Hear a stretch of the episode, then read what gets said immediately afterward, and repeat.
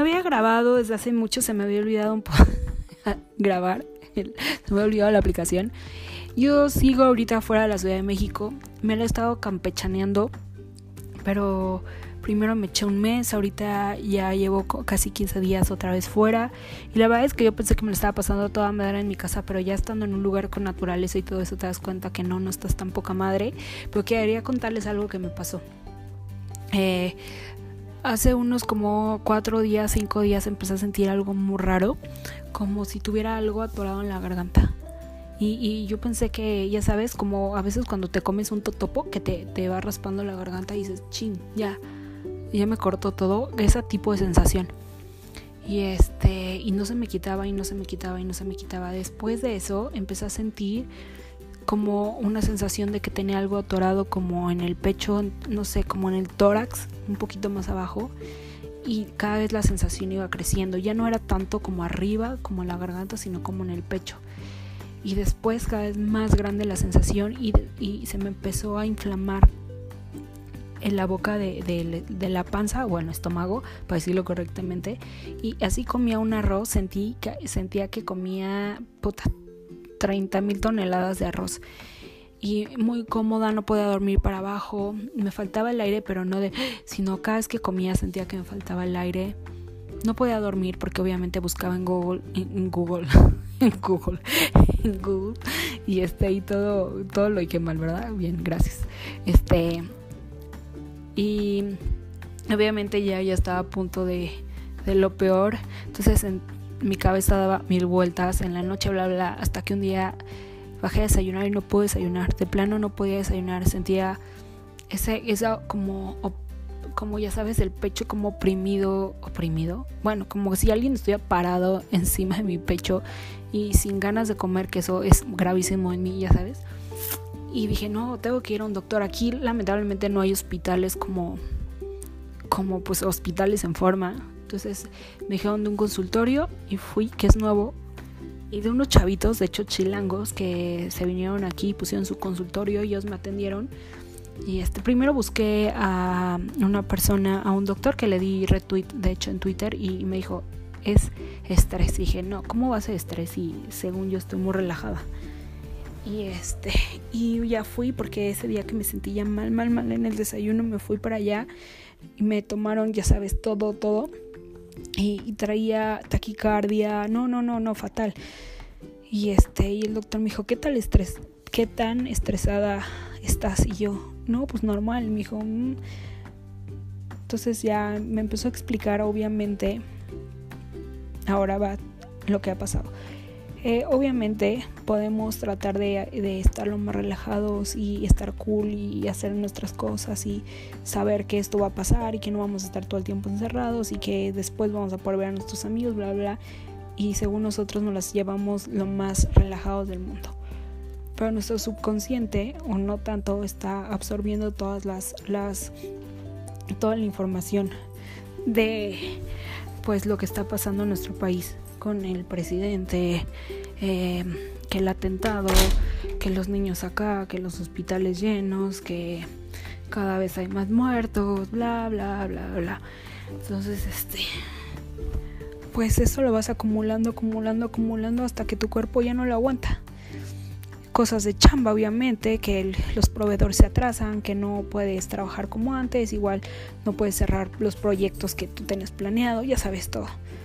Entonces eso, todo eso me estaba provocando ya un colapso de estrés muy grande. Y de verdad sentí como ese, no sé, como la importancia de en esta época, aunque sintamos que estamos cool, de trabajar un poquito más con nuestra salud mental. Porque de verdad está muy cabrón, muy cabrón como me estaba explicando que del, de, punto del 100% de los pacientes que están llegando a su consultorio, 75 están enfermísimos, pero por estrés, de diferentes cosas. Y me mandaron medicamentos obviamente para la panza. Y yo dije, esto no, no, no, me, no, no me va a curar, me siento mucho mejor. Pero me siento como en un estado ahorita, no sé cómo explicar, de alerta, así estoy, cualquier noticia mala ya se me dispara que se me infle la panza. Entonces, este, hoy en la mañana justo abrí que el atentado no sé qué en las lomas y yo ya con la panza hinchada. Está muy cañón, muy, muy cañón. Mm, lo que está sucediendo en cuestiones de cosas mentales y salud emocional y todo eso, sí tenemos que cuidarnos más.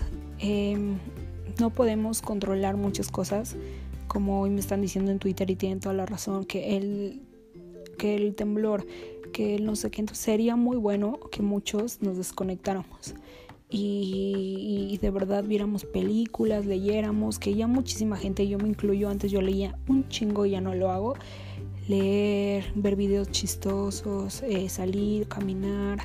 Entonces voy a tratar de, hacer un poco eso, meterme menos a leer noticias fatalistas o, o noticias en general o leer todo, escuchar las cadenas en WhatsApp y a tus familiares y a todo porque se nos va a venir un pedo muy cabrón en cosa mental, definitivamente, definitivamente, se los juro, va a estar muy cabrón el tema emocional.